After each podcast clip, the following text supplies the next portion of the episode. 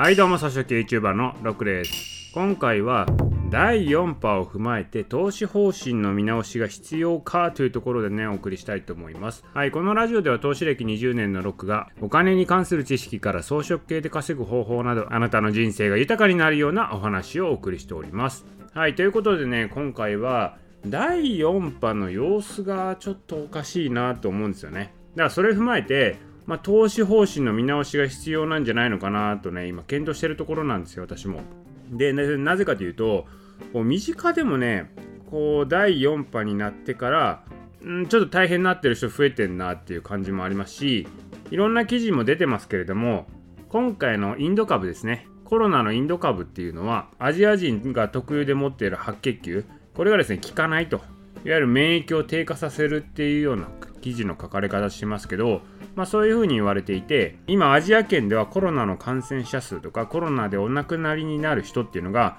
急激に増えてるんですよね。インドではめちゃめちゃねあのー、話題にはなってますけれどもその他のねアジア圏でもめちゃくちゃ今増えてるんですよ。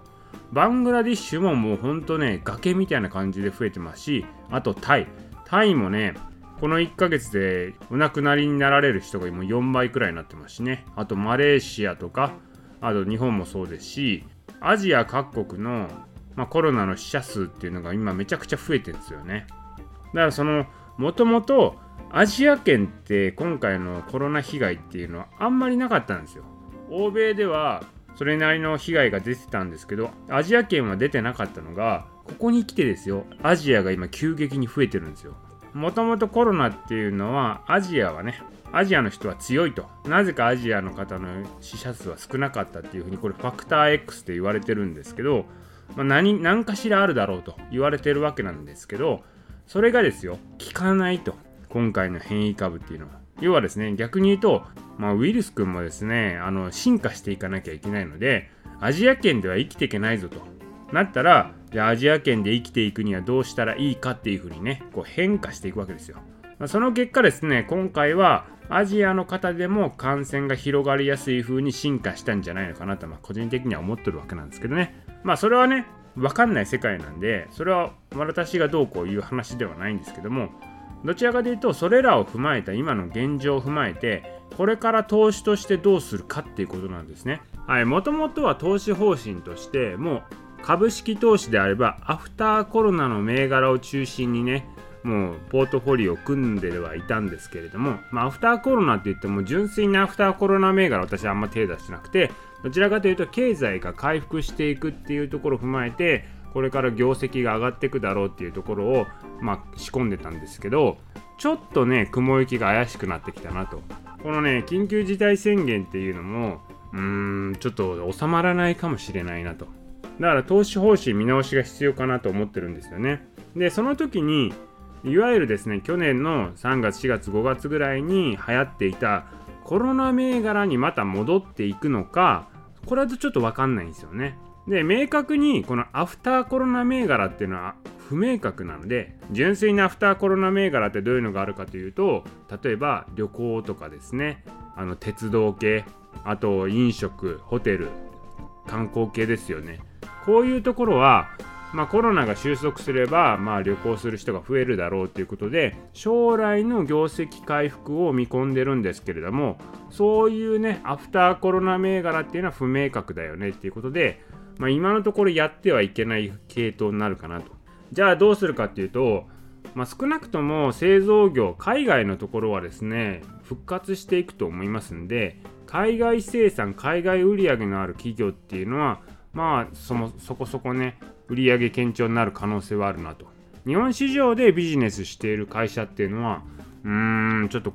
直近は厳しいかもしれないなっていうところがありますよね、まあ、だから日本株はショート目線もしくはうんまあアメリカシフトするかっていうところを考えた方がいいかもしれないですね。まあ私だコロナがどうこうって言いたいわけじゃなくて社会環境がどうなるかっていうところを見据えて投資方針としてどうなるかっていうのを考えてるんですよねだ明確に日本っていうのは、まあ、この先不透明ではありますけれども、新しい、ね、変異株が出たことによって、これ感染収まらないと。これ別にその感染でどれくらいの被害が出るかどうかは分かんないですけれども、ととりあえず感染が増えればですね日本政府はこれを解除するっていうことはできないのでじゃあ日本の経済っていうのは止まる方向に今後なるだろうと。で本当はですよこの5月春になってからはですね所詮風邪のウイルスなのであったかくなればまあ減ってくはずなんですけれどあったかくなっても今増えてるんですよ。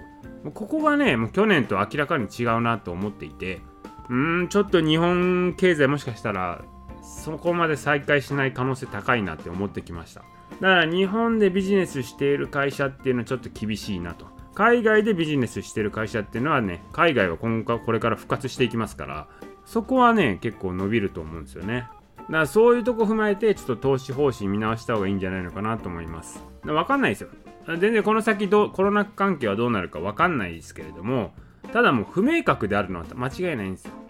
その不明確なところに投資をするっていうのはちょっとねあのギャンブル性が高いなというふうに思います。で個人的には健康管理としてどうしてるかというとまあ私もねそこそこの年齢いってきてますからまあおとなしくしとこうかなということでまだねしばらく引きこもりが続きそうだと。ちょっとね4月くらいになって解禁してたんですけどちょこちょこ外に出始めたんですけどもう一回ね引きこもり生活に戻ろうかなと思ってます。